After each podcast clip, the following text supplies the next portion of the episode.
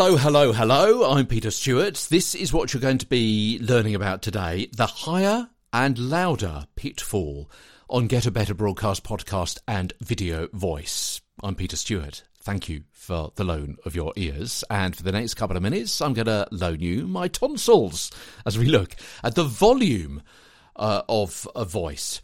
Um, now, actually, we're going to be going into this in much detail much later on in the course about projection, about energy, about volume, about loudness, and so on.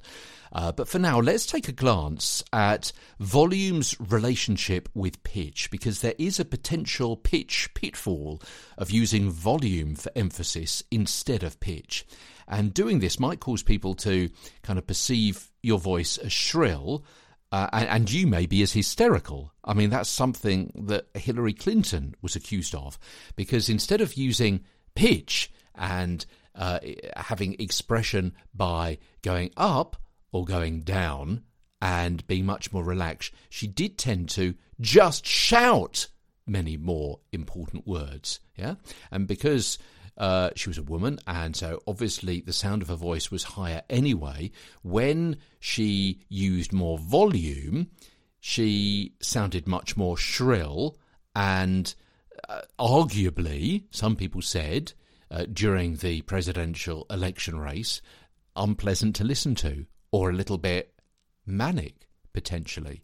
And and of course that's unfair because you wouldn't necessarily perceive a man in those kind of ways. So, in a studio and in an auditorium, you should usually be letting the microphone do the work of boosting your volume. Yeah, and you do the work of that the microphone can't do, and, and that is the intonation, the pitch, and the tone, and so on.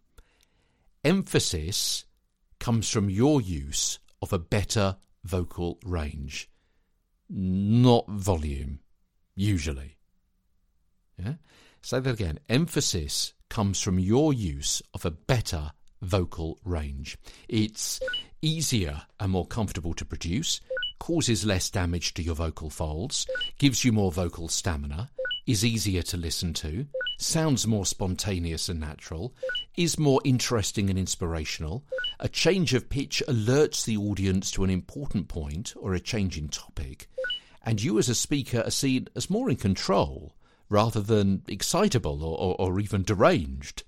And, and, as I say, as we'll see later on, uh, when we talk more in depth about volume, projection, and energy, a, a louder voice can certainly rouse a crowd. It can also create a wall of sound, whereas a softer voice can very often cause people to lean in and pay more attention.